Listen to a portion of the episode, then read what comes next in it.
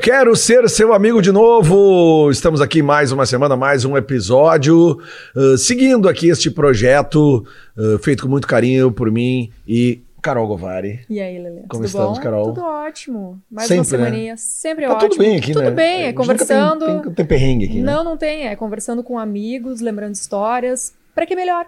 Não né? tem como Não tem ser como. melhor, né? E sempre lembrando que estamos aqui no oferecimento de KTO.com, onde a diversão acontece e temos aqui os nossos parceiros, né? Dado Beer nos hidratando, Montecchio Pizzaria nos alimentando, Produto Nacional nos vestindo, né? Oficial. tu- Ai, eu falei Produto Nacional, é que eu tô corrige, falando. É aqui que, né? foi, é aqui um abraço, que um é assim abraço. que funciona, né? Um abraço pra galera da Produto Nacional, pro, pro, pro Dionísio, né?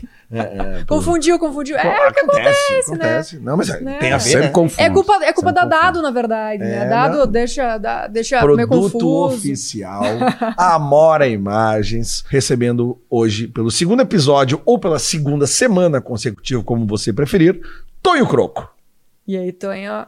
Tudo, Tudo bom, bom? gente? Pronto aqui, pr- Pronto, pra, pra- segunda pra temporada. Segunda, a segunda temporada da Segunda sabatina, né? Aqui, vai. Vamos seguir com essa batina aí que a gente tá fazendo contigo. Como a gente sempre faz aqui, quando um convidado fica em mais de um episódio, a gente sugere o seguinte: para agora, se tu caiu aqui agora, e volta e vê o episódio anterior. Para depois pegar o resto da história. Porque, sim, o projeto não tem uma ordem cronológica, mas o convidado geralmente vem numa ordem cronológica. No episódio anterior, a gente falou sobre eh, a introdução do Tonho no mundo da música, as bandas que ele teve antes da Ultraman, as tentativas de bandas, os corais, etc. Né? A introdução dele na música, até chegar na Ultraman, e a gente veio falando da Ultraman, histórias da Ultraman, do primeiro disco. Então, mais uma vez, se você quiser ouvir essa parte inicial, volta no episódio anterior. Se já ouviu, agora a gente entra. Eu não tô com o disco aqui, porque às vezes eu esqueço os discos. É, né? acontece, né? Mas aqui, ó. O Lelê. Que todo mundo pergunta, tem a ver com o Lelê, o Lelê? Todo mundo pergunta se tem a ver Tem a comigo. ver com o Lelê, Não, Lelê. não tem a ver comigo. Hoje o Tom vai acabar com essa Tem um dúvida. pouco, acho sim, cara. Sim, Será eu era o tem? empresário da Aliás, eu odeio falar empresário. Eu era o produtor da Empresário. Ultraman. Não gosto. É empresário, é rico. empresário, empresário, empresário. Eu era o produtor executivo A da Ultraman. Rock Gaúcho e empresário, Rock Sempre Gaúcho chamou de empresário. reprodutor. É, Ele era o nosso que reprodutor. eu vinha reproduzir melhor depois que eu parei de trabalhar com as bandas. Que loucura. É, mas enfim, então a gente parou outro episódio aqui na história desse primeiro disco. Pô, até uma coisa que a gente não lembrou no outro episódio, que eu acho que vale a pena só a gente fazer um. Foi o show de lançamento desse disco, na opinião, com né, um show que eu tenho. Dado Vila Lobos. Dado eu tenho o áudio desse show gravado, não sei se tu tem também. Não tem. Eu tenho, tá comigo lá em casa, o dia que a gente quiser. Tá bem guardado. O dia que- Opa, Aqui confirmou cai, né? do Aqui cenário. cai, o cenário cai. é, Confirmou. sempre assim. Esse, Tem- esse cubo aqui já me disseram que é assombrado aqui. É, eu tenho não. gravado num Certo. CD. A gente grava às três da manhã, só pra vocês saberem. É, É. especial, por isso que acontece tudo isso. As coisas caem. Quer ver que foi o, o CD do Júpiter? Quer ver? Não vou nem ver. Não, foi o vinil do Peripheral. Olha aí. que a gente ganhou ali, é, o Per Farrell, que é um cara muito famoso no Brasil, no mundo inteiro, porque criou o Lula Palusa, né? Por causa Também, não bandas por causa que do Jane's Addiction. Que, aliás, bandas maravilhosas, né? Que nós gostamos muito. Mas Porno enfim, for Pyros. Porno for Pyros e Jane's Addiction, exatamente. E ele teve um outro projeto também chamado Satellite Party, que não deu muito certo. Certo. né? Tanto que ele retomou o Juanas, que está Não até precisa, hoje. já é bilionário com o Lollapalooza, só né? o, o copyright ali dele. É, né? não, Pô. Mas, aliás, eu sou muito fã dele. pago Merecido, eu também, cara. O Gen 6 é uma das músicas mais lindas, assim. É verdade, né? cara? Aquela época ali com o Navarro ali. Ah, pior, gostava de. Navarro. Putz. A gente O gostava Navarro- muito de, de pirou, grunge né? depois quando veio. É, Nessa ele- época do James Não, não, não. Ele, agora depois depois. do Covid, ele, ele, ele, ele, saiu da banda Aham. alegando que ele tem um, um Covid persistente. Putz. E ele tá agora pintando, né? Ele, ele, ele faz, Capaz, ele faz isso. exposições tal, ele pinta, ele faz intervenções artísticas, mas ele não, não toca mais guitarra. Bah, não, não tá mais tocando que guitarra. É. Mas enfim, ah, então voltando aqui. ah, o show de lançamento deste disco foi um show no Bar Opinião, que eu me lembro que no episódio anterior tu falou que vocês faziam música que vocês não estavam interessados em ir no Jornal do Almoço e tocar nas rádios. Mas este show de lançamento foi a primeira vez que eu também tocou no Jornal do Almoço. Até hoje eu não, curto muito, cara. Né? Porque eles, além. Ah, tudo bem, eles cortam a música ali. né? Isso aí fazem com todo mundo, É, né? sim. 30 segundos. né? Mas Mas era pra divulgar o show, né? é pra divulgar o show, é. Tudo bem, assim, mas entende, não é um habitat que a gente se sente, sabe? Uhum. Só pra dizer sem, sem nenhuma, né, nenhuma rinha. Nenhuma, Não, claro. Claro, tipo, não, não- até hoje não, não me sinto bem, me sinto bem aqui. Ah, e aí claro, a gente tinha que fazer tudo, né? E isso sempre foi uma coisa da banda, sabe? A gente sempre foi uma. Sempre teve assim. Uh, muito por parte também ali do, do, do, do Júlio e do Pedro. Como irmãos, eles sempre foram fortes, sabe? Tu, tu, tem ali dois, duas figuras assim que são irmãos na banda e, e eles dominavam. E, e acho que com razão também, né? Uh, musicalmente, ideologicamente, assim. Então a gente e eu acho que eu, cara, eu acho que eu também uh, comunho desse, desse pensamento, assim. A gente sempre se preocupou, assim. A pior ofensa não era um cara chegar de, ó, oh, seu filho da puta. Não. A pior ofensa era o cara, ó, oh, seu vendido, uhum. sabe? Pra mim, assim, sempre foi poser. Poser, então, era pior. Traidor ofensa, do movimento. Traidor do movimento. A gente até fez uma música, era o MRU. Movimento Retilíneo Uniforme, né? Traidor do, do MRU. E tinha um juramento, cara. Tinha, a gente fazia o juramento do MRU, do movimento. Era uma gozação. Tem filmado isso aí. Isso acho que entrou um pedaço no documentário. Bom, voltando. É, a gente sempre foi assim, uma banda meio. Ah, vamos tentar ser o mais alternativo lado B possível, assim, sem fazer playback, outra, uhum. outra neura da época. Neura, né? Porque hoje, hoje eu faria dando risada, né? Tipo, Sim. na época, assim, ah, Ultraman tem que fazer um playback. Putz. Eu acho que a gente só fez um na vida, que foi horrível, a gente odiou.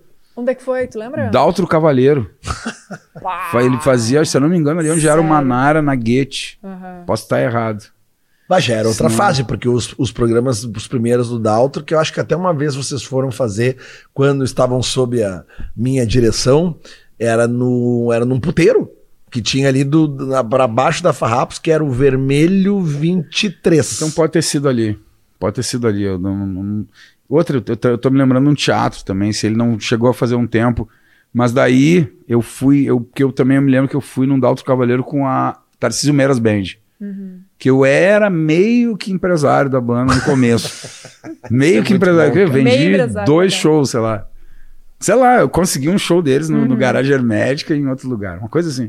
Eu sempre fui amigo deles. Então, uhum. eu sempre dei força para eu Isso sim, eu me lembro. Eu ia em todos os shows.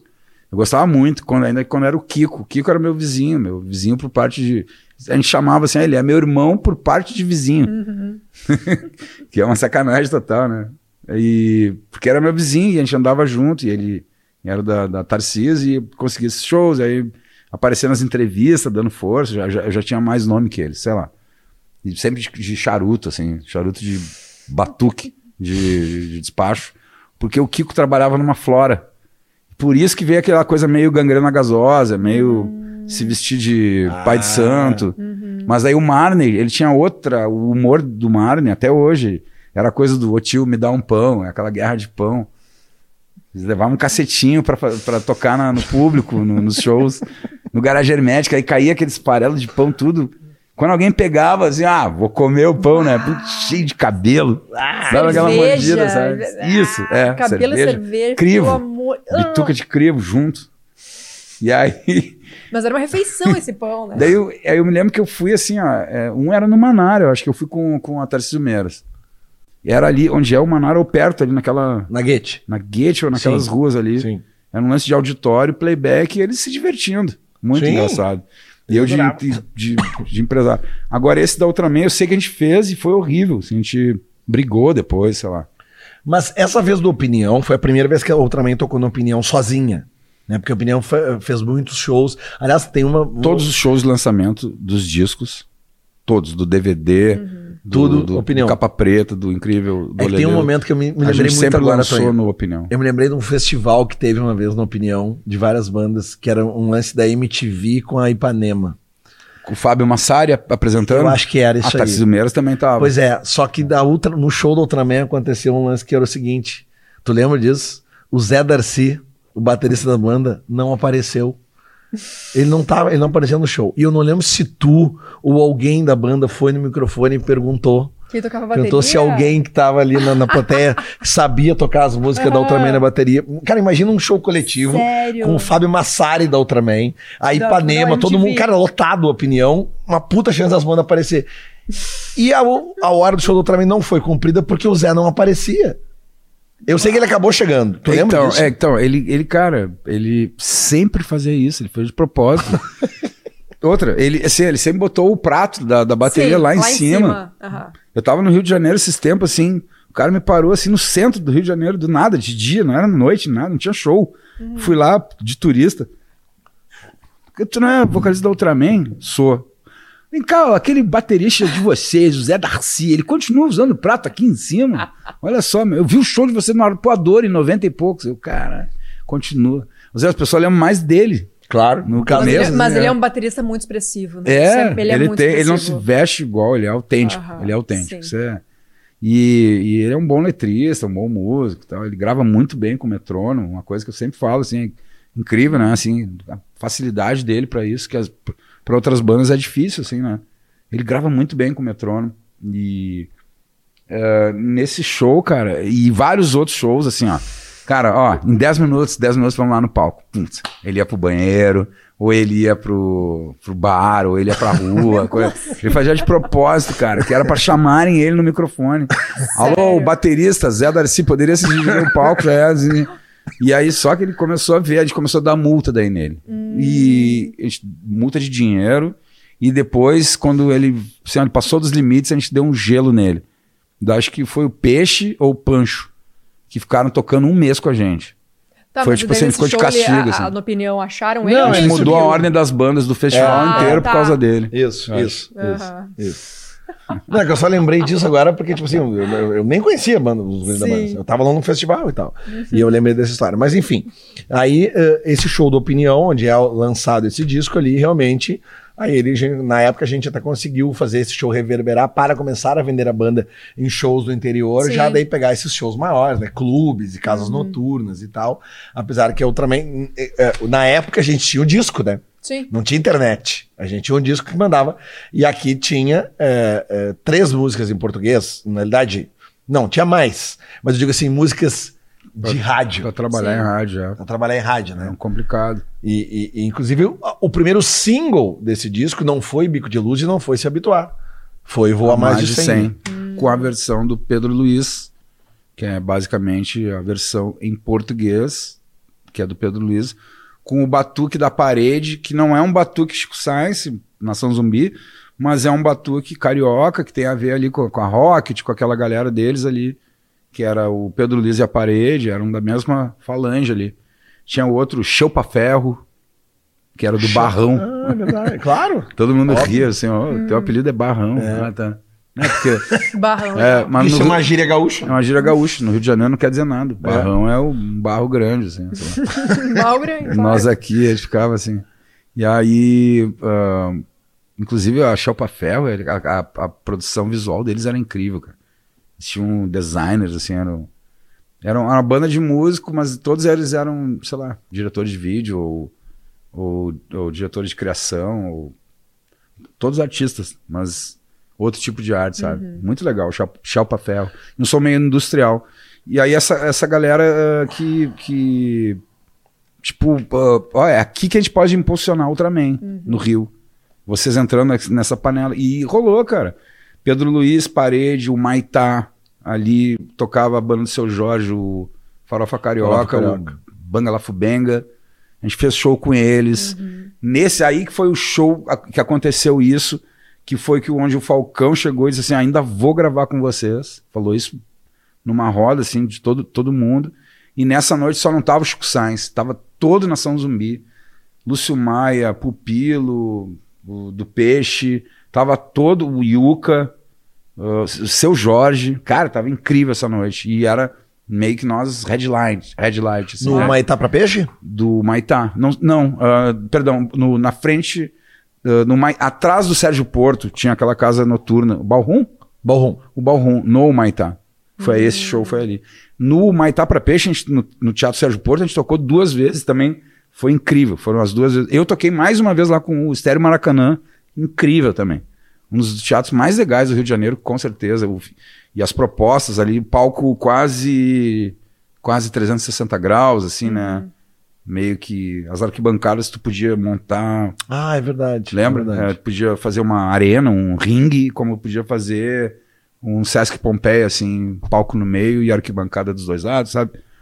Livre, liberdade, né? E que é isso que é um sinônimo bom de música, né? De, de arte e cultura. Mas tu falou ali da, da situação de, de, de, de não querer se vender, não querer trair o movimento, não querer fazer a música muito um pop, porque vocês tinham as ideias de vocês muito baseado nas ideias dos irmãos Porto, né? Guitarra e baixo da banda, enfim.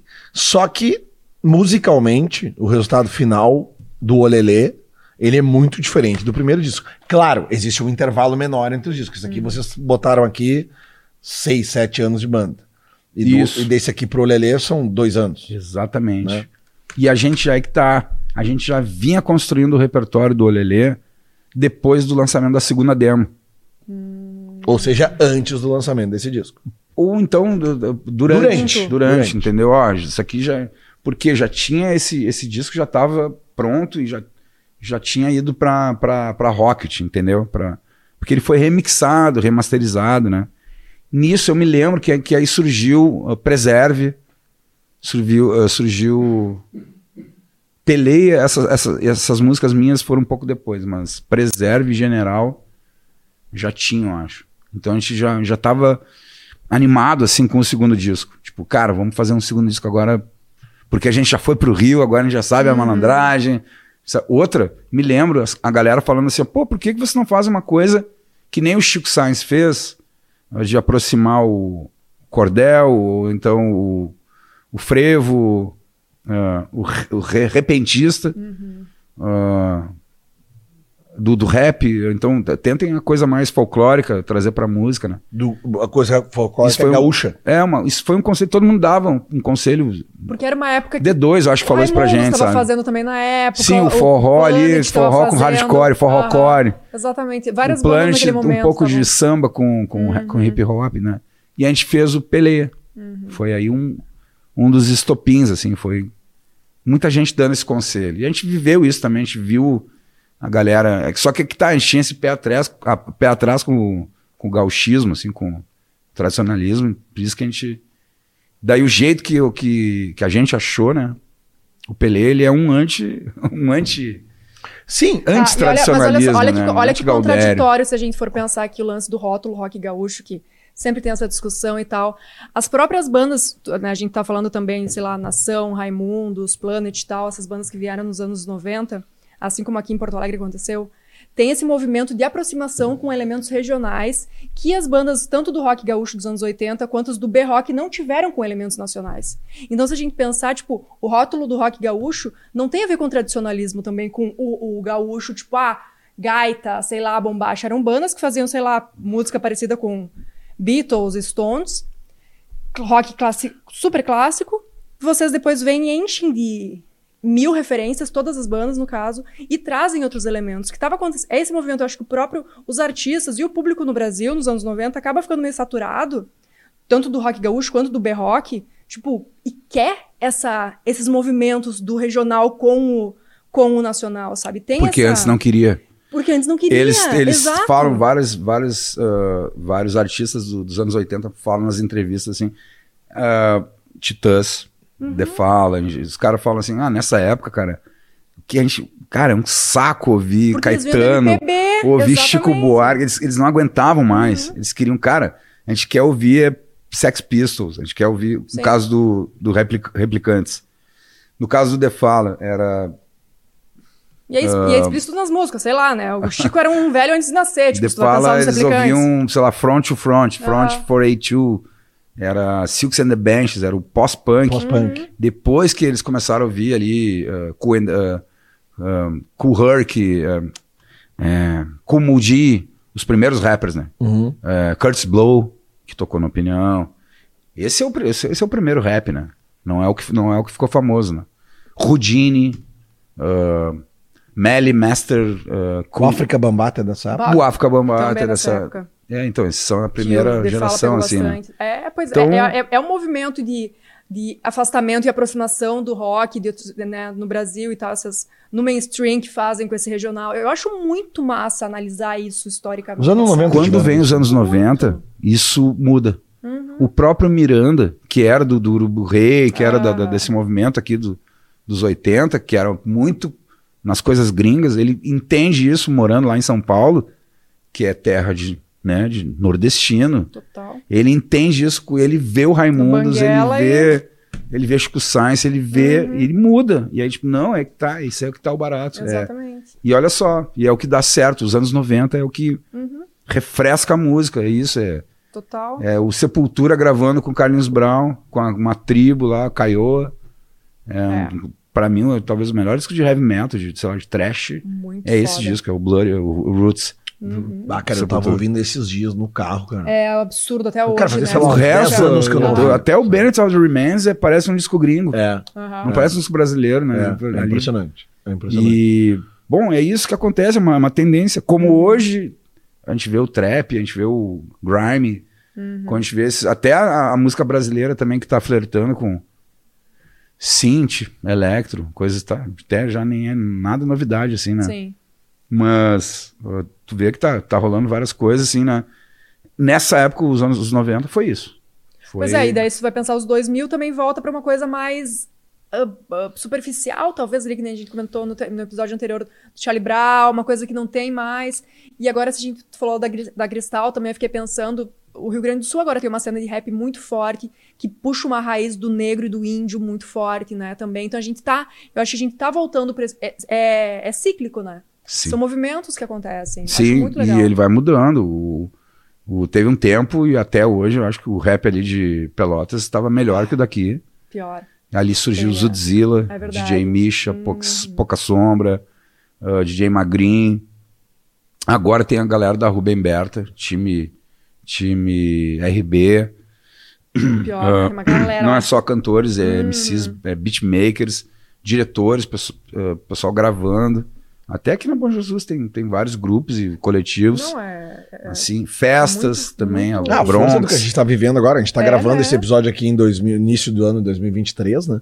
A gente viu agora no, no final do ano passado ali em Porto Alegre recebendo o, o, o Rap em Cena, né? No, no- Ah. no parque Maurício Sirotsky Sobrinho, já vinha, já tinha acontecido Sim. eventos menores. O próprio Planeta Atlântida esse ano recebendo ali o, o, o, o Matuê no palco principal, né, cara? Tipo, é, é realmente uma... É Uhum. Claro. Uhum. muito doido o que a gente tá vivendo nesse ano de 2020, 2022, 2023. É assim, é rap cíclico, nunca- são gerações, né? É. Uhum. O rap era, era como toda música que, como o funk já foi, né? O funk já foi. né?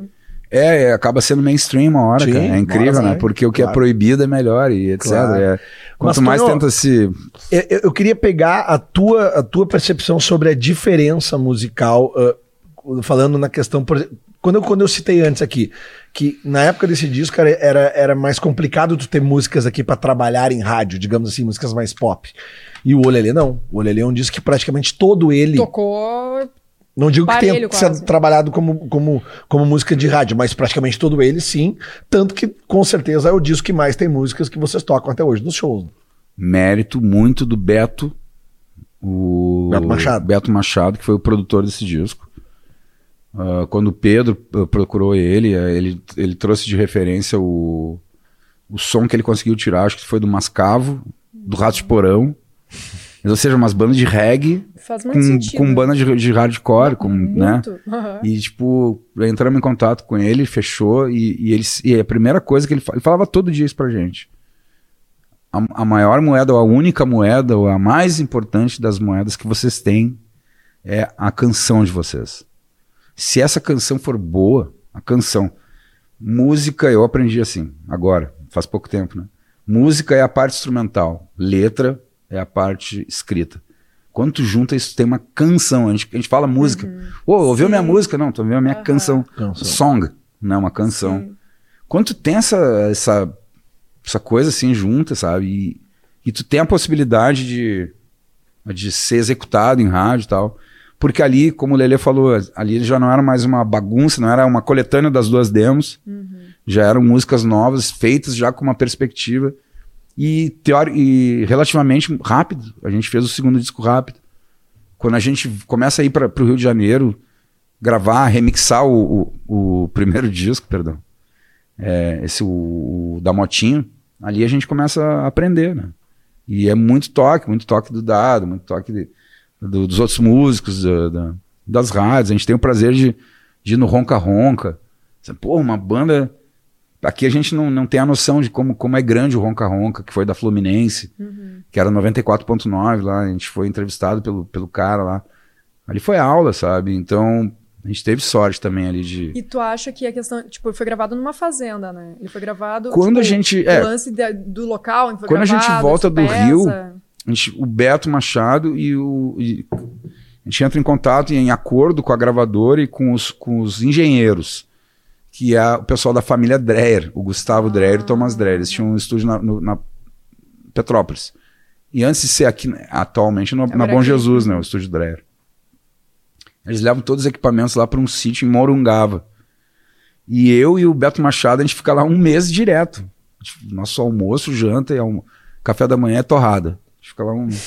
Não, mentira. Tinha um pessoal que cozinhava, fazia um almoço pra gente ali. Ali perto, ali, moradores e tal. Foi muito louco, cara. A gente ficou um mês num sítio, assim, gravando. E eu sabia exatamente o som de cada coisa, assim. de que As que cada um tinha todas gravado. feitas. Isso. No final, ainda fui pro Rio e regravei, eu acho que todas as vozes, ou algumas vozes. Eu acho que eu regravei todas as vozes no Rio, no estúdio do Dado. Mas todas as demos, as, as- os vocais. Cara, eu fiquei junto de todo. Eu me lembro o Black Alien gravando, a Andréa Cavaleiro, a Letícia, o Gilberto Monteiro. Todo mundo que foi até o sítio gravar, sabe? E ali foi mágico, porque a gente dormia, acordava, Claro, acho que- almoçava. eu acho que dá outra cara. Não tem. Todo é- mundo é que totalmente grava assim num Aham, lugar isolado Sim. fica assim, acaba entrando no disco, sabe? Vocês têm imagens dessa gravação do Temos, sítio? cara. Fotos eu tenho, eu tenho foto com o Gilberto Monteiro. Eu não sei, eu sempre dou essas fotos assim pro pessoal usar na no documentário, coisa assim, eu já botei assim alguns jornais, coisas, e nunca ninguém botou essa foto. Pessoal, Cara, foto eu, fiquei- Gilberto eu Monteiro. Fiquei, eu fiquei lembrando do documentário, não tô lembrando. O. Heron Domingues, ele, ele foi o produtor executivo desse disco. Ele, ele também deve ter um baita material, um, um acervo grande sobre isso. Pelo menos, né? E aí, eu tenho uh, fotos. O Olelê é o disco que realmente, assim, vamos usar o termo estourar. É, porque daí eu Para coloquei efeito também de o mercado, né? Hum. Ali o Dívida foi uma empurração minha que eu já tava ouvindo bastante música brasileira, samba rock, samba rock gaúcho, né? Uhum. E, e começa a dar certo. E o Pelé também foi outra ideia minha. Tipo, ó, vamos, vamos, vamos botar uma coisa folclórica aqui com, com Naquele rap. toque que o Miranda tinha te dado. Não sei se foi o Miranda, cara. Eu acho que foi o. Acho que foi o D2. Que o D2, né? o Marcelo super D2 lá na, na- na desde sinuca, o na Lapa. Pô, meu irmão, você põe aí. samba põe aquelas coisas lá, tudo. Galdério, lá, põe as shot, vaneira, milonga, sei lá, ele falou. Pô.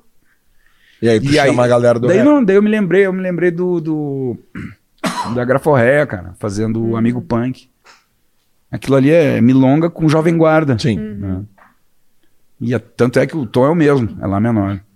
Eu também, eu, eu, eu sempre, eu tirei, eu me lembro de tirar a música também do Vitor Ramil, Semeadura. Nós vamos prosseguir, companheiro. Só que ela é em Mi menor. Daí a do a Graforré em Lá menor ficou mais fácil, assim, sabe? Assim que eu comecei a escrever e foi o que aconteceu. E aí a gente viu, o Beto Machado viu, a banda viu que a gente tinha ali, não digo hits, mas assim, muito mais potenciais de, de música de trabalho do que o outro disco. Ah, sem dúvida, sem dúvida. Porque é desse momento que a gente eh, interrompe o nosso trabalho junto, né? Eu lembro, justamente foi na, Na durante a gravação, até porque. Desculpem, mas é que eu tô. É. Rio Grande do Sul, né? É assim.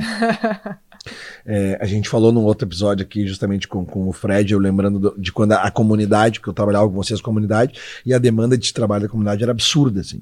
E eu não conseguia dar conta da- das duas. E numa conversa, principalmente com o Marcito, que ele me chamou para esse papo, ele falou: Cara, olha só, a gente tá precisando de uma pessoa, porque a gente tá realmente com um trabalho que. Eu lembro que eu fui no sítio, até fiquei um- uma tarde lá e tal, mas, cara, eu falei: Eu não tenho o que fazer. Mas eu já tinha.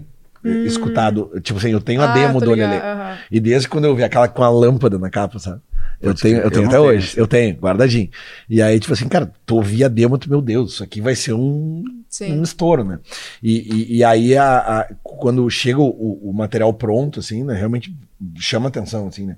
Porque é. é- é- nossa, é de ouvir do início ao fim, assim, e aí, realmente, daí é, eu comecei a encontrar outra man mais na estrada, e aí eu já vi que aqueles shows que eram para 500 pessoas, 400, 600, já estavam virando para 1.000, 1.500, aí eles entraram, vocês entraram num circuito, vamos chamar de main stage do sul do Brasil, no Isso. mínimo, né? Rio Grande do Sul e Santa Catarina, Eram né? todas as bandas dessa época tocavam nos mesmos lugares para mais de mil pessoas. Tequila Baby, Comunidade, Ultraman, Acústicos Valvulados. Tu tinha a rádio tocando, Uhum. público, jornais, mídia, MTV tocando, As rádios locais, né? As rádios de cidades minúsculas. as bandas né? produzindo, Aham. estúdios de gravação, os Dreyer, Uhum. a City, a selos. Sim. Ou seja, tu tinha toda a engrenagem funcionando. Tudo. Daí os festivais funcionando no interior do estado. Festivais, tudo, né? mais Tipo, isso, shows, casa noturna. tu- casa noturna, festivais, Esse- qualquer feira Ah, não possível, sei se- né? Tudo. Eu acho que deveria chamar de, não de rock gaúcho, sei lá, os anos 90. Aham. Porque ele Sim, foi, foi, também, ele, é. Uhum. ele, ele, ele adentrou os 2000 e acho que até 2010, assim, ah, né, teve seu É. ápice, o auge, né? Hum, até E aí que eu me 2010, lembro, tu falou assim, quando chegou Charlie Brown, dominou ali, eu, eu, eu parei de ouvir música. eu voltei a ouvir música mesmo, eu, eu não, não- outra, não, não gravei mais rap depois, assim, gravei mais raga, samba rock, sei lá. Os meus discos solos não tem nem nada de rap. Mas o, o rock, Nem ele, rock. Vai, ele vai sumindo E dos nem reggae. Ultraman. Que são as coisas da Ultraman. Aí que tá. Na minha Mas carreira solo eu tento, tento botar de- outras de, coisas, de gente. mudar cada álbum, de trazer, não mudar necessariamente, mas trazer, de ampliar, no caso, não é mudar.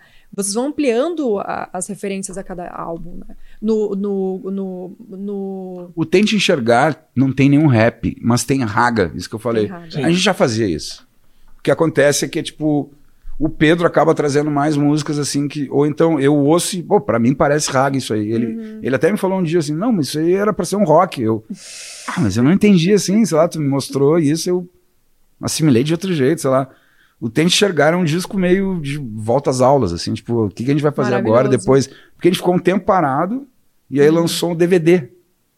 Né? Que aí E vocês voltam a trabalhar junto. É, né? eu tô pulando as etapas Não, aqui, é mas- assim, Não, é assim que funciona a memória, não É tem assim problema mesmo, nenhum. é. Pode, vai e volta, a gente Inclusive, vai volta. voltando um- uns capítulos atrás, neste CD que eu tenho da, da gravação do show Uhum. do Opinião, a Ultraman toca nesse show do Opinião uma versão raga de uma música do Queen. Ah, Pois ela só. já existia na demo. Já tinha na demo, é Dragon Attack, Dragon Attack. do Queen. Que é uma música Se do é- disco The não Game, engano- totalmente lá do B, assim. Totalmente lá do B, mas ela é, é da primeira demo, Ah, eu acho ainda, que da você Ultraman. já, já comentou isso. Não sei É se porque é totalmente surreal, assim. Ninguém imagina assim, E a outra, Ultraman fazendo ninguém um conhecia essa música. Claro que ninguém não. conhecia. Que Aqui ninguém conhecia. Eu fiquei conhecendo ela. Por, Ah. eu- tipo, eu tinha o disco, o The Game, era um disco de vinil clássico, Ah. que, que as pessoas têm, não por causa Ninguém de, chamava. Essa de música não chamava a Attack. atenção de ninguém, assim. Tipo, Não. E, só que daí, é, é que, que é legal que, que o Tony tá falando agora do Raga, daí eu me lembrei, pá, cara, e tipo assim, tu ouve a Ultraman tocando a música, Uhum. e aí, e no desde, o final... primeiro- o- desde a primeira demo a gente canta raga. Isso. Sim. Ragamuffin Aham. e rap, sabe? E aqui eu, eu, eu, eu também fiquei de cara com o rap também. Esse, depois ali, fase Charlie Brown pra, pra frente, assim. Até o primeiro começo ali do, do, do, do, do funk, do ostentação, Guimê. Eu- Cara, eu parei de ouvir música, assim, nada me agradava. Nada, nada. Voltei a escutar com, sei lá, com. ah, música brasileira. Com o Jingle Bells, cara. Com o Dingo, que agora é Dingo, né? Sério, porque até, até o Dingo, nada, nada me Tá, fascinava, assim. Aquela, esse era essa ficaram- época, assim, né? Esse hiato. Sim, eu ia, eu ia comentar do hiato, do hiato que vocês fizeram, porque vocês gravaram o DVD em que é 2010 2007, 2008 e voltaram em 2013, é isso? Isso. O que, que tu ficou fazendo? Tipo, tu, tu, tu foi, tu foi morar no Rio, não? Tu- Todo mundo fez, todo mundo fez alguma, assim, eu fui pra Nova York. Ah, tu foi Nova York. Seis meses em Nova York. O Júlio, anos em Londres, Pedro na Califórnia, o Zé Darcy em Dublin, o Malásia foi para morar em São Paulo, e acho que o Marcito e o DJ Anderson ficaram aqui. E depois eu voltei, aí fiquei um tempo aqui, lancei o EP, meu EP solo, voltei para, voltei, fui para Europa, fiquei três meses na Europa, voltei para cá, fiz mais clipe, fiz coisas, lancei o disco, meu primeiro disco solo, Das e galáxias? o, o, o Lado Brilhante da Lua. Ah, é verdade. Daí fui Lua. pro Rio. E aí morei em 2012, 2013 lá, 2011, 12, Tá, 13. eu, eu te encontrei lá uma vez que eu fui passar uns dias lá na casa do Luciano Calheiros. produ- produzindo, é, a gente tomou um chopp no Jobi. É, eu não lembro exatamente o que eu fui fazer lá, mas eu, Tava tava produzindo alguém. ali, é. Eu fui lá e tu tava morando lá na ponta do recreio. né? Barra de Guaratiba. Um dos lugares mais, mais longe do, do centro do Rio de Janeiro. Tinha um ônibus, não existe mais, mas tinha um ônibus, era, a- era a linha mais, mais longa do Rio. Dava tipo 40 assim, quilômetros. Que é tipo, assim. quem pega o avião e sai é aquela ponta que tu vê lá de cima, aquela ponta de areia que vai ficar tipo uma ponta de um triângulo. Assim. É, ali é a, a Barra de Guaratiba. Daquele, aquela ponta é a Marambaia, é uma reserva ecológica. Dali é da- do Exército, da Marinha. Eles fazem testes com, com navio, com ah, paiol, com, com, pó- com bombas, canhões. Ali é um paiol também, eles guardam munição. E do outro lado é um tipo uma ba- baía, tem assim, tem uma tem uma indústria ali de, de, de- de cargas e tal. Ali é uma parte antiga do Rio onde E foi como é que tu foi indo colonizado. até lá até chegar nesse Cara, eu, eu- quando eu, eu queria morar no Rio e o Paulinho McLaren falou que tinha um quarto sobrando. Vem aqui olhar. Eu, porra, é longe pra caramba, mas é lindo, cara. Nossa, é lindo mesmo. É. Um dos lugares mais lindos que eu. Tem carioca que não conhece lá, cara. Sim. A Barra de Guaratiba. E foi isso. O Paulinho McLaren tá até hoje lá tocando bateria, né? Tocava comigo na casa da sogra. Comigo. A gente tocava junto. E. ahn, bom, esse hiato, cada um foi fazer uma coisa, né? Foi fazer disco, foi, foi uma- todo mundo foi assim, foi morar bem longe, assim, um do outro. E tem um lance, e no hiato tem uma coisa legal que é justamente assim, a, a, também, a também faz um show de gravação do DVD E não lança o DVD. e não lança o DVD. Aham. E aí eles voltam a me procurar, na época que já voltaram a conversar, e tipo... Eu, eu- Vamos continuar de onde a gente 2012, parou. ah. É, eu não lembro exatamente por que foi parar no, no- no- comigo, não lembro, sinceramente não lembro. Mas, tipo, daí ve- veio. que- É que nós temos, eu lembro exatamente essa frase. Nós temos uma dívida, a Ultraman ter dívida, ah, aquela dívida, Aquela dívida. de uns de- anos atrás. E foi exatamente o que eles disseram. A gente tem uma dívida e a gente precisa pagar esta dívida com o nosso público. Porque a gente gravou um DVD, a gente Hum, precisa lançar esse DVD. Isso é verdade. É. Porque a gente prometeu. Isso. Foi a nossa palavra. A gente, a gente, a gente gravou um disco, um, um DVD, com, a gente usou câmeras ah, ah, de 2007, 2008, 2007, né, né? foi- Ele foi gravado. O que acontece? Em 2013, a banda volta, tá tudo, em 2014, tá tudo, já mudou, já é Muito 4K. defasado. Ah, E as imagens, o e o áudio e tudo, a gente, cara, e todo mundo dizendo, não, não vai dar, não vai dar, não vai dar. A gente, cara, a gente precisa. Resumindo, a gente consegue todas as imagens, a gente consegue passar para de super VHS, a gente consegue passar para high Digitalizar, definition, né? digitalizar as coisas. Já era semi-digital, né? A gente tem que dar, transformar em 4K, gente, é, basicamente em HD. Este Full ato, exato, era este ato gerou, obviamente, uma, uma, uma demanda de show da Ultraman. Certo. E aí a gente anuncia uma, duas noites no Opinião. Essas duas noites not- lotam muito rápido de venda de ingresso antecipado. E com uma parte da verba arrecadada nesses shows, a gente resgata as imagens. Isso. Porque quem tinha captado as imagens não tinha, eh, tinha entrado Tá. meio que num projeto de parceiro, Isso. né? mas como o projeto não tinha andado, os Claro. caras tinham lá, não lembro qual era a Foram empresa. cinco anos, imagina, Isso. né? Sim. Eu não vou dizer que, que é, não vou dizer que era do pessoal do René, que isso não é sacanagem. Não, era do. Não, do... não, era outra empresa. Era outra empresa. Putz. O que o- foi do diretor do, é, eu não do, vou falar o do nome eu- Eu Tubarãozinho. esteja errado, é que a memória também, né? É. é- é- Mas foi são natural. fragmentos. Foi natural, assim, se vocês resolveram voltar. Do tipo, foi- Veríssimo. Do Cláudio Veríssimo. Aí foi a equipe sinceramente, dele não. lá, foi a empresa. Tem né? água ali, né? Porque a minha voz tá indo pro saco. Rio Eu do Sul, eu gente, aceito uma cerveja. Em qualquer lugar. Eu aceito uma dado Bira. Você tá mais mandado. Mas é que realmente teve essa. Aí, aí, aí teve esta volta. E Tá, a partir desta volta, a Ultraman ah, ah, se reorganiza como banda. Isso aí. E esse intervalo de vocês, Tony, de cinco anos, Obrigado. cinco, seis anos sem tocar, com cada um fazendo seus projetos pessoais e tal, isso trouxe a vocês a certeza de que vocês poderiam voltar a Ultraman e a partir disso uma nova fase da banda mais relax, menos eh, com menos cobranças internas e isso estaria dando certo até hoje? A gente a gente voltou do jeito que meio que parou, sabe? E cada um tá, tá seguindo seu rumo e quando dá tempo a gente realmente a gente se procura e vai ah, vamos ensaiar, vamos ensaiar coisa nova, vamos porque tá o espírito da Ultraman nunca foi um espírito de intérprete, sabe? Quando eu falo isso, eu tô tentando tirar a palavra cover. Sim. A gente sempre foi uma banda de criação. E não é uma banda que faz cover de si mesmo, que isso às vezes acontece. Também né? a É gente se encontra no estúdio, isso. não é pra tocar peleia. Total. A gente tá não ligado? vai ensaiar a dívida. Sim. Nunca. Não vai ensaiar general preserve. A gente vai, a gente, mesmo que tenha, ah, não, vamos tocar a dívida num festival, Uhum. coisa. Não, beleza, a gente dá uma passadinha nela. Antes do solo do dívida, a gente tá, tá, deu, deu, deu, deu. Sabe? Não Uhum. Só pra completa. é só- aquela- tá, é. como é que é o fim? Então, bum, só pra se lembrar como é que Uhum. é, né? mas não precisa, né? A gente tá numa, num pique, assim. Mas quando a gente voltou, a gente ensaiou, assim, só um pedacinho, já sabia. Uhum. E a gente, no primeiro ensaio, a gente fez já duas músicas. Ou fez já o embrião de duas músicas. Ou seja, o espírito mesmo da Ultraman é de compor, de composição mesmo. Quando o Pedro começa a tocar, já alguém já vem em cima já, e eu já.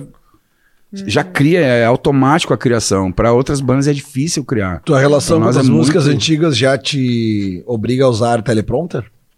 Não, não. Não, não é. Não, porque-. Tu lembra das letras todas? Cara, eu tava vendo, cara, assim, ó, uh, Quincy Jones, vi o documentário, o segundo do Quincy Jones, tem o Quincy e tem esse Quincy novo da Netflix aí, que é quando ele fez a trilha sonora lá pro, pro Museu da História Negra Americana, que ele chamou o Barack Obama e tal. Ele, ele tem duas mil canções, cara, registradas em direito autorais, assim. Seja ele como compositor, arranjador, duas mil. Cara, eu, eu não tenho nem 200 canções. Como é que eu vou esquecer as minhas... Eu até esqueço. O que acontece? A gente foi fazer o... No Agulha, a gente fez o show do, do primeiro disco, do segundo disco, eu acho. Ou do segundo. Não, a gente fez do, do segundo e do, do terceiro, porque estavam fazendo 20 anos. A gente fez o disco na íntegra, né? Shows no Agulha que a gente fez do, do Olelê e do Incrível Caso. A gente teve que ensaiar essas músicas que a gente não tocava. Mas na hora do show não, não preciso de, de teleprompter, é só dar uma ensaiadinha, assim. Porque eu acho que eu tenho poucas músicas, cara. Não tenho tantas, tantas músicas, Não, não. eu tive que fazer essa pergunta porque é muito Olha, clássica. o, né? o Roberto Carlos tem quantos? 30 discos, Ah, cara. mas ele já usa o teleprompter, faz tempo. Ah, mas ele usa. então. É. Ele merece, porque tem 30 discos. Tem, qual outra meia tem cinco discos autorais, né? Cinco discos de estúdio, que a gente chama, né? Claro, tem o DVD, tem o Banas MTV, Banas Gaúchas, tem o, tem o DVD Máquina do Tempo. Mas são cinco discos. Aí tem mais eh, dois discos solos, mais um com o The Fall. assim. Eu acho a minha discografia, a nossa discografia, meio. Dá pra ir além, sabe? Dá pra. Sim. Tem mais coisa pra vir. Acústico eu MTV Bandas Gaúchas. Da hora, baita projeto ali, que a banda foi conhecida. Antes eu, eu tive uma gafe, né? Que a gente voltou de São Paulo e aí estourou com o Sambô, não. A gente gravou, o, depois do, do Incrível Caso, a gente grava o MTV Bandas Gaúchas com o Falcão can- cantando A Dívida. É, é e aí alguém publica né, o YouTube assim, tipo, Falcão, Dívida. publica. porque Hum, Aquele esse. clássico que é. a pessoa joga Porque nessa lá. época, tu, tu- tu lançava um DVD, ele não ia pro YouTube. Não. Não, alguém tinha que denunciar, tá, né? E eu sei que todo mundo achava que era do Falcão. E aí Sambô gravou, Leandro Sapucaí gravou Dívida. E aí que a, que a banda é conhecida no Brasil inteiro. Até então ela não era conhecida. A gente, tanto que a gente nunca tocou em Pernambuco. Abriu pro rock, Recife, lá, esses festivais. O Mada, o Mada eu, no Natal eu toquei com o Estéreo Maracanã, porque eu tava morando no Rio. Tem coisas que estando lá, né? Estando em São Paulo, ele sabe. Estando em São Paulo, estando no Rio, vão acontecer. Mas eu Sim. lembro de algumas tentativas de vender vocês para alguns festivais e esbarravam na equipe. Na quantidade de Na passagem equipe, aérea saindo de aham, Porto Alegre. Saindo de Porto Alegre. Bah. É, era um problema. Sempre foi um problema. Sempre foi um problema. É, mas, por exemplo, o Chico Sainz, a Nação Zumbi, o Lirinha, a banda do Lirinha, o Cordel. Tinha várias bandas de Pernambuco que vinham tocar aqui direto, direto, e tinham o mesmo número de Sim, mas eles vinham fazer opinião, né? Eles vinham no, no- É, na cara lotava coragem. e, sim, né? sim. É, é que eu digo assim que os festivais, quando se tentava eh, vender bandas daqui, isso não só com vocês. Desculpa, eu, eu acho que é um pouco de perseguição da, da- nessa época da, da- contra o Ultraman. Ah, é? Talvez alguma coisa aconteceu lá pro, pro, pro produtor, que é o mesmo, do Hack Beat e do, e do, do Marco Zero lá, que, é- que são os dois grandes festivais lá, pelo menos zero, né? Do Abril pro Rock, O Paulo André? alguma coisa de- dele que não, não queria fechar com a gente. Já fechou com todo vocês. mundo do Rock Gaúcho, menos com o Pois Ultraman. é, todas as bandas comentam É. aqui que. Treta, tocaram. é treta, essa é treta. é, tipo, posso estar errado, né? Posso estar errado, mas eu acho que alguma coisa. Alguma ali coisa dele. pode ter, né? né? Uma pulguinha atrás. Uma das ideias desse projeto aqui é a gente resgatar histórias mal resolvidas ou mal Puxa. explicadas. Vamos né? ligar pra ele agora. Né, a gente Liga pode- ele é, pra esse corno. Mas o Acústico MTV Bandas Gaúchas, que nós temos aqui, né? Ele foi um, um projeto realmente assim que, que chamou a atenção, né? É, é, querendo ou não, é- era um projeto de orçamento baixo, um cenário muito simples, porém muito bonito, né?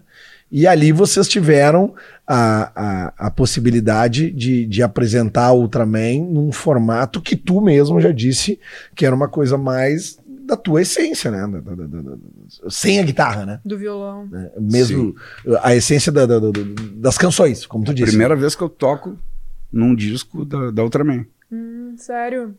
Sim. Tipo, não. Já, o solo de dívida é meu, sabia? Ah, é? É? É meu, eu fiz com uma, uma guitarra Giannini SG, toda. O solo gravado até no hoje. Olelê O solo de Olelê é, eu gravei. é teu? Mas. Depois, no, no, no, no, no- acústico, é o Júlio Porto que faz. Ah, sim. Mas o solo, o solo de. Então, daí eu toco violão de nylon, né? Que é um pouco mais a praia do samba rock, né? Sim. Porque então, até aí a banda já tá com três discos e vem esse projeto que é a Ana Butler, da MTV, né? Convida nós quatro, né? As quatro bandas, né? Tanto, até me lembro na época a comunidade ficou, de- ficou de fora, ficou, ficou- ficaram bravos. Fred ficou puto, Ficaram né? de Ele- cara, ficaram Ele de ficou cara. puto. E aí, mas não dava. A tequila também ficou puta, né? Todas mereciam ir, eu Sim. acho. Mas eu acho que foi uma escolha dela, né? E resumindo, pra nós foi ótimo. O Sim. Vander tava lá, ah, morando em São Paulo, então. E o cachorro, né? Sim. Tanto que eu acho que né, o o DVD, o, o, o Banas Gaúcho chega. Só, só afirma o sucesso do cachorro grande. assim. Saiu junto com o Pista Livre, Saiu praticamente. junto, Foi um praticamente. debate bem forte na época. Claro, não, foi, foi um golaço isso. Foi, claro. Foi um golaço ter maravilhoso. saído os dois juntos, porque só, Eu vendi show pra caralho. só reforçou a moral do. do, do- o, o Cachorro Grande faz um grande show no, no acústico. Ele repete as músicas e tal, mas o, o resultado depois é incrível. Assim, e, e, e nós, a gente já estava acostumado com aquilo, para nós não era novidade. Aqui no, no Rio Grande do Sul, a gente já estava. Ih, já tinha visto mil shows no Cachorro Grande, mas parece que São Paulo descobre. Né? Ou o Brasil, né? O Brasil e tu falou antes o- ali daquele encontro com o Falcão, né, o Falcão do Rato. E o Brasil descobre a gente. um dia e o Brasil descobre uh, a, a Bideobaldi. Tá, Bideu. Também é ali que descobre Isso, com. isso. Mas como é que foi do, do Falcão? Como é que rolou? Vocês se conheciam antes? Conheciam já dali da- do Rio, da cena? Já se conhecia. Aham. Ele tinha dito um dia eu vou gravar junto com vocês. Uhum. Mas o cerne do projeto, já no cerne, a Ana Butler fala assim: para não ficar tão bairrista, essa coisa de bandas gaúchas, Uhum. chamem um convidado de fora do Rio Grande do Sul. A gente chama o Falcão. Bideobaldi chama o, o Roger. Que não era o Roger. Não era o né? Roger, era pra ser o Evandro Mesquita. O, Putz, o, mas o aí Carlinhos vem- contou pra gente no outro episódio Uhum. aqui. E aí vem o Roger, que é um bolsominion, né? É, Merda. pá, merda. Não, o Falcão também, né? Tornozeleira, tá? não paga atenção. O, o, o- Aí- e aí o, o melhor é o Paulo Miklos, cara, Paulo faz dia Miklos. perfeito com, É, é. com, com o cachorro, com os cachorros. E aí o Vander, como é punk, o que, que é punk, cara? Eu não vou fazer o que tu tá me mandando eu fazer. Vou gravar o com meu punk falou assim: ah, não, minha- meu convidado especial é o Tom Capone. Não fala isso. É, é verdade. E o Tom Capone era o melhor amigo dele, ele- eles estavam tocando junto, gravando junto. E ele ia chamar o Tom, né? E Sim. o Tom vem a falecer num Uhum. acidente de moto e, e aquilo ali foi bonito também, Claro sabe? Que é, foi, é simbólico. é simbólico, forma, porque, é, meu, né? meu- minha participação não tá aqui, mas tá aqui, entendeu? Claro, E- ainda mais pra a histó- Não, e o Tom Capone, ele- né, do- ele do é Tom dessa, dessa, desse nosso movimento. O Tom Capone é o cara que regrava todo o primeiro disco da Ultraman. Ah, Aquela é? demo que a gente tem aqui, vai pro Rio e ele regrava as vozes, ele remixa, ele faz um monte de coisa. Ajuda pra caralho a Ultraman. No episódio anterior, tu falou também de um momento engraçado da tua carreira, que tu foi fazer um festival com a Ultraman, que tinha um Defala, e que tu também era vocalista do Defala. Como é que tu foi parar no posto de vocalista do Defala? Eu tava gravando jingles, jingles pra essa, pra, pra galera inteira ali, não só pra o, o Flu, o, o Flávio Santos e o Fornazier tinham a Def, a Def Audio. Faziam jingles, produção, música, trilhas, trilha sonora para campanhas, para filme, curta, longa, videoclipe, tudo. E eu gravava em outras, outras agências e, e um dia eles chegaram assim, ah, cara, não quer entrar pro The Fala? Tem umas músicas aqui e o, e o Edu, ele tá em carreira solo e ele não vai não vai fazer mais nada, ele tá fazendo os lances dele, tá morando em São Paulo, e a gente tem mais um disco a Cogumelo, que é, porra, a mesma, o, o selo de Minas Gerais, lá de Belo Horizonte, que gravou o, o, o disco aquele de funk metal. Acho que até gravou três discos de Fala Cogumelo. O King Bull. O Kings of Bullshit. Aham, o Kings of Bullshit. Foi É. Ah, sim, o, esse disco é no 92, 92, 92, Uhum. Isso. É. Eu entro, eu entro no The Fall em 96. E aí gravo, e aí, um pouco Tá, antes da Ultraman foi- gravar, 98, né? Tem esse festival. E sai a música no, no Leite Quente. Tá, eu não tô lembrando. ah, se- no disco saiu com uma grafia, a grafia diferente também, o The Fala. Isso, não foi nada imposto por gravadora, É, nada. Foi uma viagem do que- Flu, acho. Ah, tá. O Flu tava nessa assim, ó, vamos mudar, vamos mudar um Tipo, pouco. pá, já que o Edu Porque não tá... Fala, o, The- o- é, o Edu não tá, então vamos assim, ó. ah, Eu tenho uma amiga minha que faz numerografia, não, não sei o que, astrologia, com, com números e com coisa. Ela ó, põe assim, ó, D.FHALA, tudo. E botamos. virou- aham. Eu falei, O "Ah, Castor beleza. tava, tava- Era tu, o Castor, o Flu. O Marcelo Fornazier, Fornazier. e a Paula Nozari na bateria. Ah, era a Paula na bateria nessa época. Tá. E o single é uma regravação do Azimuth, é isso? Isso, Linha do Horizonte. Linha do Horizonte. É. com rap, com funk melody. A gente, a gente. O The Fala sempre foi uma banda muito irônica, assim, né? E a gente. Pô, olha só o. Viu, ó? Tudo é. Na, na, na, na. Tá falando do Edu aí. Na, na, na, na, na. Espírito obsessor da Educar. Putz, aquele. Cara, isso aí é um rap, né? Não, e, e Quando é eu legal, vi, assim, cara. a primeira vez que eu vi Linha do Horizonte. hum, e aquele sintetizador. Uru, Sim. uru, uru, uru. Puta, que fazia Dr. Dre. Né? E o beat. pum, Aqui Vocês gravaram estou. aquele clipe, vocês caminhando nos cômodos. Ali é na, na Pinhal? RS40. Ali, Pinhal. Isso é. Quem tá chegando entre Cidreira e Pinhal tem o túnel verde. Sim, depois que tem aquelas plantações de eucalipto ali, tem uns cômodos. É eucalipto, pinhos e, Isso, e aí isso. tem é, o túnel verde, Capivari, depois de Capivari, né? E aí tem ali a gente gravou o clipe. E nas dunas acho que de Cidreira ou Pinhal, mas é ali, é aquilo ali o clipe. E aí a gente colocou, a ideia era, era também era, pô, isso aqui é um rap, né? Vamos botar um funk melody. A gente botou um grandes momentos de prazer, meu bem querer, não se compara à canção que eu fiz pra você. Bate, hum, hum, bate, hum, bate, bate coração. Por você, eu vou morrer. É assim, isso é aquele, né, cafajeste, canalha, funk melody, assim.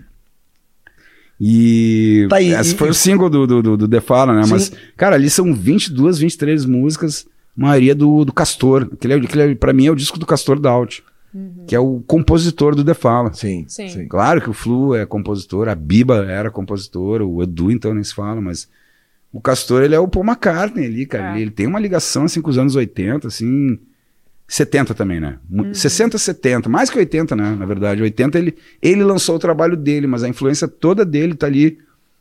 Cara, tudo, desde Beatles, Stones, a. O que, que mais? Ele, ele, ele gosta de Rush, ele gosta de uh, Ten Years After.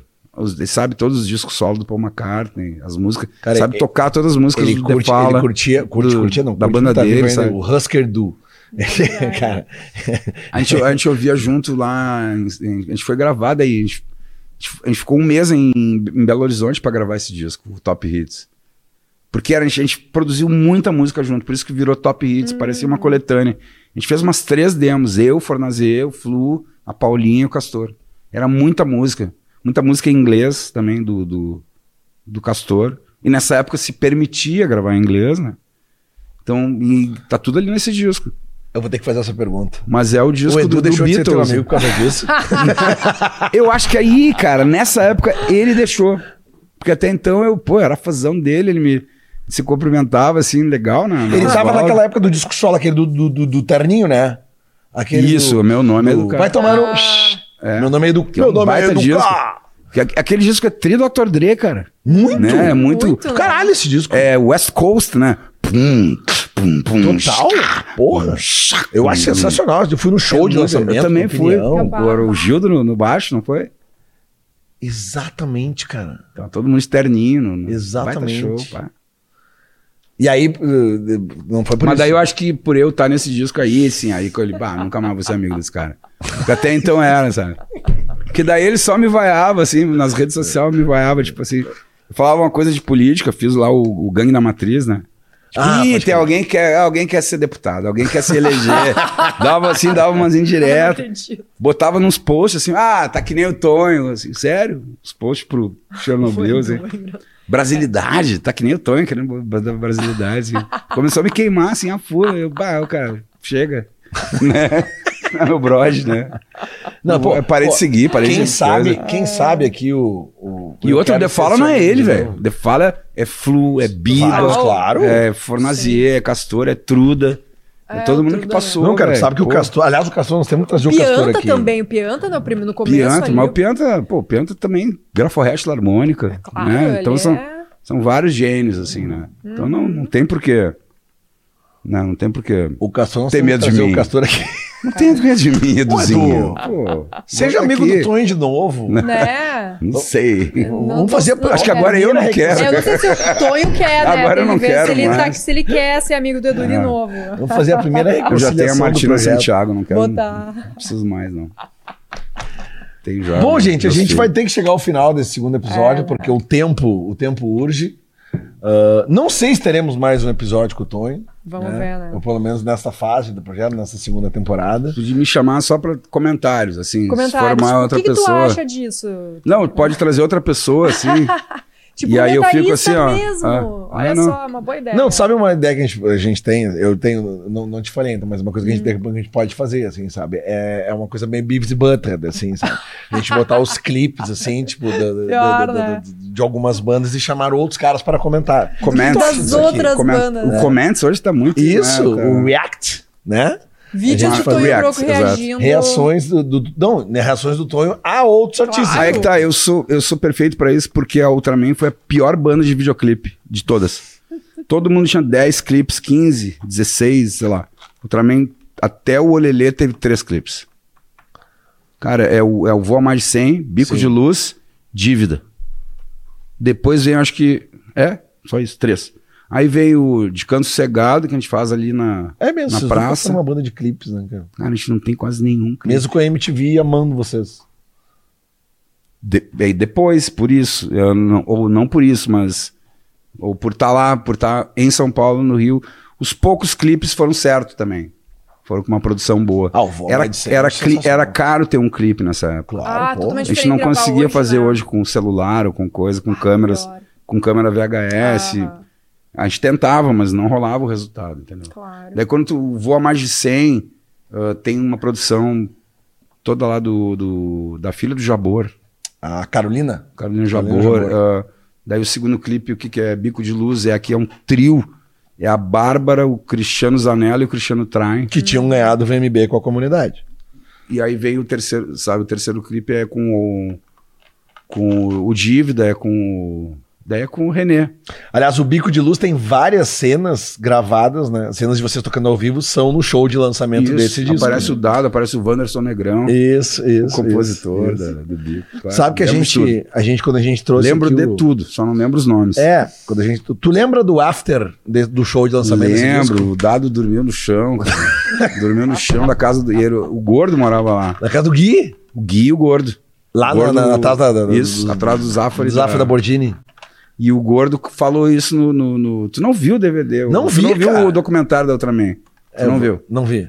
Não vi. Tu vai dar risada, Lelê. A gente fala de ti, pra- mal de ti pra caramba. Pô, legal. Cara, tem o Gordo fala assim: pô, meu, tô. Porque convidou, pô, terceiro membro da Ultraman aí, tu, tu fala, tô falando mal de Tá, ti. viu? pois Eu- é. eu O gordo, o gordo fala assim: Pô, ô, tá ligado? Aí eu acordo no outro dia assim, pô, ô, tá ligado? Pá, tá o Dado Vila Lobos dormindo no chão. Eu, "Ô, meu, acorda aí, meu. É, não, é, bah, é, é- é meio difícil, mas seria legal conseguir o dado Vila Lobos pra vir aqui pra contar uma história dessa época, Ultraman, comunidade Ixi, na rock. né? De, cara, tem histórias Pior, né? bizarras, assim. Mas essa do show de Essa ele, lançamento... essa ele não se lembra. É, não, com certeza ele não Doidão e tava. Com certeza ele não lembra. acho que ele cheirou cheirinho, cara. Daí Cheirou ele, cheirinho, daí ele se é. perdeu, cara. Difícil quando cheira cheirinho. É preciso amar. As pessoas. É, não. Pô, ah, o pior loló do complicado, Partenon né? pegou. Nossa senhora, veio parar em Porto Alegre. Pior. Não esqueça que o Aborto Elétrico e o Legião Urbana eram bandas punk. Claro. Bom, total, Muitos já né? devem ter experimentado cola sapateiro, coisa É, óbvio. Né? Loló da, Espírito, da, né? loló da Paulina da Cachorro Sentado. É fichinha. Não, para. Foi só uma dormidinha, entendeu? Só pra Não. pegar o voo depois, no outro dia. Em Brasília, em Brasília haviam substâncias bem melhores, assim, né, de melhor procedência, com maior poder aquisitivo, inclusive dos, dos artistas. Até né? hoje. Até hoje. Até hoje eu não sei, mas na época certamente, né? Agora também, ó, não vamos reclamar não, cara. Agora a gente tá perto do Uruguai. Agora quem tá tirando quem gosta, né? Tá tirando onda é, é nós agora, que a gente É. tá perto do Uruguai. As coisas vão mudando, né, Tony? As flores de plástico não morrem. Não morrem e jamais. Tonho Croco aqui, não Ah, quero que ser essa maravilha. Eu acho que, acho que tá lindo demais, né? tia? Muito Finale. bom. Pra ela, né, né, essa segunda temporada, porque depois a gente volta. E- Esse projeto ele é cíclico, ele é, É. que nem a música. Ó, Ótimo. Exatamente. ele tem momentos e momentos. Daqui a pouco a gente desanda para outro lado aí, nós vamos te chamar de novo. Até pra falar, né? Coisas que daqui a pouco tu conversando, ah, como é que eu não falei disso? Ah, como é que eu não falei daquilo? Porque é muita história, né, cara? Tem muito, eu vou, eu, eu vou pela a pauta, né? A pauta de vocês. Então, tá pautado o que tá É, pautado. e a gente já, já chegou à conclusão aqui que neste projeto, neste formato que a gente está fazendo aqui, o legal é trazer convidados individuais. E não, tu mesmo disse que viu o episódio ali com, com os cachorro grande, é que às vezes dois ou três convidados fica muito tumulto, É. sabe? É, Eu acho que as histórias estão rendendo mais com convidados individuais, assim. E acho que foi mais um exemplo, né? Ah, e Muito. repito, assim, tipo, me agrada muito mais o formato, assim, jornalístico da coisa, assim, ter, ter, ter a Carol aqui, sabe? É, dar um, realmente um embasamento, assim, porque eu acho que a gente. ah, é legal ter podcasts pelo mundo inteiro, Brasil inteiro. Acho que as pessoas se expressam. Claro. Isso Claro. é legal, né? Mesmo de um jeito amador e tal, mas, pô, olha que ca- categoria, né? Que, dif- que diferença, né? Quando a gente tem jornalistas, né? Que, tipo, pô, a gente falou aqui de Jorés Fonseca, né? E como é diferente Claro, a, né? a história, e fica depois, para as outras gerações. Então, é uma responsabilidade a tua profissão, sabe? Tipo, e a gente vê outro- um monte de podcast irresponsáveis aí, Sim. propagando. Sabe o que, que eu tô falando? Sim, né? sim. Você sabe, as pessoas sabem. É, o que eu a tô gente falando. às vezes aqui pode ser Por isso meu medo coisa, também, Ou não, mas às vezes é até problema de É memória. necessidade mesmo. de ter, da, da treta também, ou de, da polêmica. Porque ganha Gerar tudo. like. Mas a, a gente, gente não é, tem ah, não, a algoritmo, nossa é. pro- assim como vocês não estavam muito preocupados em. Pois é, esse é o espírito, eu a acho. gente, tipo, é- é- a ideia sempre foi, né? Quando o Lele me chamou pro projeto, a ideia era, era registrar. Porque eu falei, né? Eu estudei muito os anos 80 e tal, ali começo dos, Mas os anos 90 tem um, um gap de registro. Né? Não tem assim muita coisa. Então, tipo, porra, foi a Ela o ia nos shows. Eu ia A gente shows. fazia os shows Mas deixa eu dizer, assim, ah, pode não ter, não ter sido lançado isso, esses registros. Ah, pode Eles estão ser. todos assim em várias Exatamente, gavetas, como, claro. Uhum. como foi o documentário da Ultraman, a gente descobriu na, na- na pandemia. Eu tava caminhando assim, não podia se encostar as pessoas, e tudo com máscara, no auge da pandemia, Uhum. Sim. assim. Eu encontro o Lê, o Lê Silvelo, que foi empresário da Ultraman, do outro lado, no Jardim Botânico, do outro lado da rua. Eu, e aí, meu, como é que tá? Beleza? Não vou, não vou atravessar a rua pra não te, né? Ô, Tonho, tu não imagina achamos aqueles VHS que a gente ia digitalizar uma vez e se Claro, perderam. é. Aham. Cara, foram 10 ou 12 anos perdidos os VHS. Tu tá brincando? Não, tá lá na garagem do meu pai. Tô te ligando amanhã, tô indo lá de carro, lá, deixa lá, assim. Tu empurra pra fora da garagem quando eu chegar. E aí eu pego e põe no meu carro, que é pra gente não se encostar, não tem, Uhum. né? Foi assim, com loucura. máscara, com coisa. Não, cara, a gente tem Mas muito é material também. registros, A gente é. tem muito. Eu guardei Todos- muita a coisa. gente tem muito ah, a pré-grava a gravação das demos e das pré-produções e dos discos, assim, ó, pelo menos ah, fotos, registros fotográficos, mas vídeo também. Eu me lembro do da- daí já o incrível caso ah, que daí ah, foi o Ganjamin que produziu, não sei se está com ele esse material, com a gravadora. E depois o Capa Preta aqui em Porto Alegre também, muitos, muitos vídeos, horas e horas de, de material.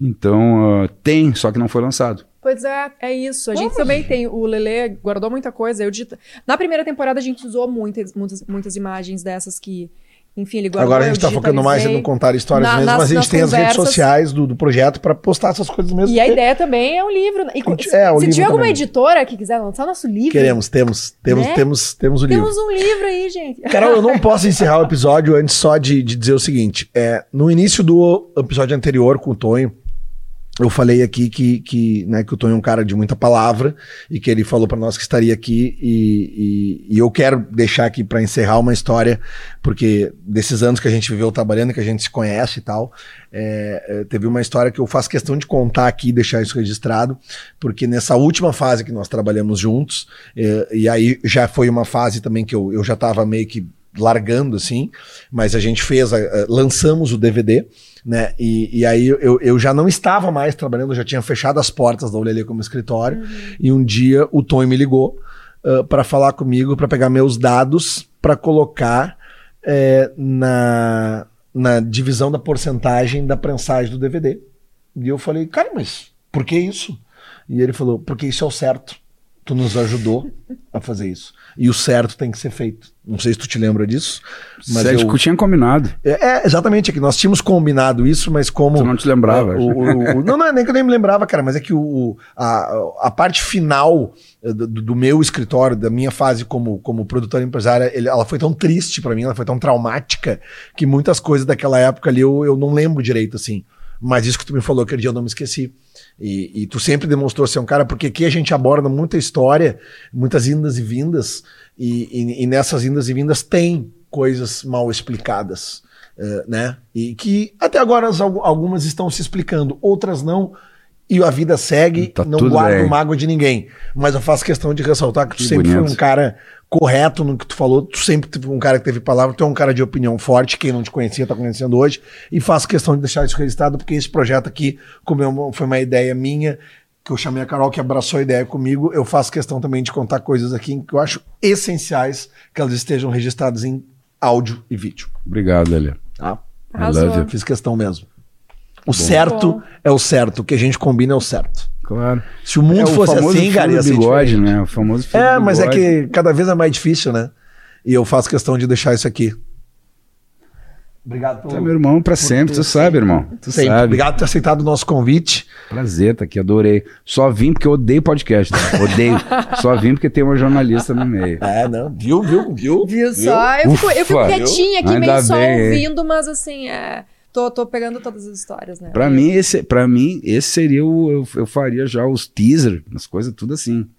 Eu odeio podcast, mas. Não, baita corte. Aqui baita tem- corte, produção. Eu odeio podcast, mas esse aqui, né? É isso aí, então. É, não tem maneira melhor de encerrar mais um episódio do Eu Quero Ser Seu Amigo de Novo. Mais uma vez, obrigado, Tonho Coco, Croco. Já tá, é, tá na hora de Eu tô acabar ficando sem voz, mesmo, é, tô né? cansado. tô ficando sem voz, ó. Carol, Tô ficando sem dado. Então tá, Obrigado fechou. mais uma vez. Valeu, Tonho. Valeu. A segunda temporada Obrigada, segue. Maravilhoso. do Eu Quero Ser Seu Amigo de Novo. A gente segue aqui no oferecimento de KTO.com, onde a diversão acontece.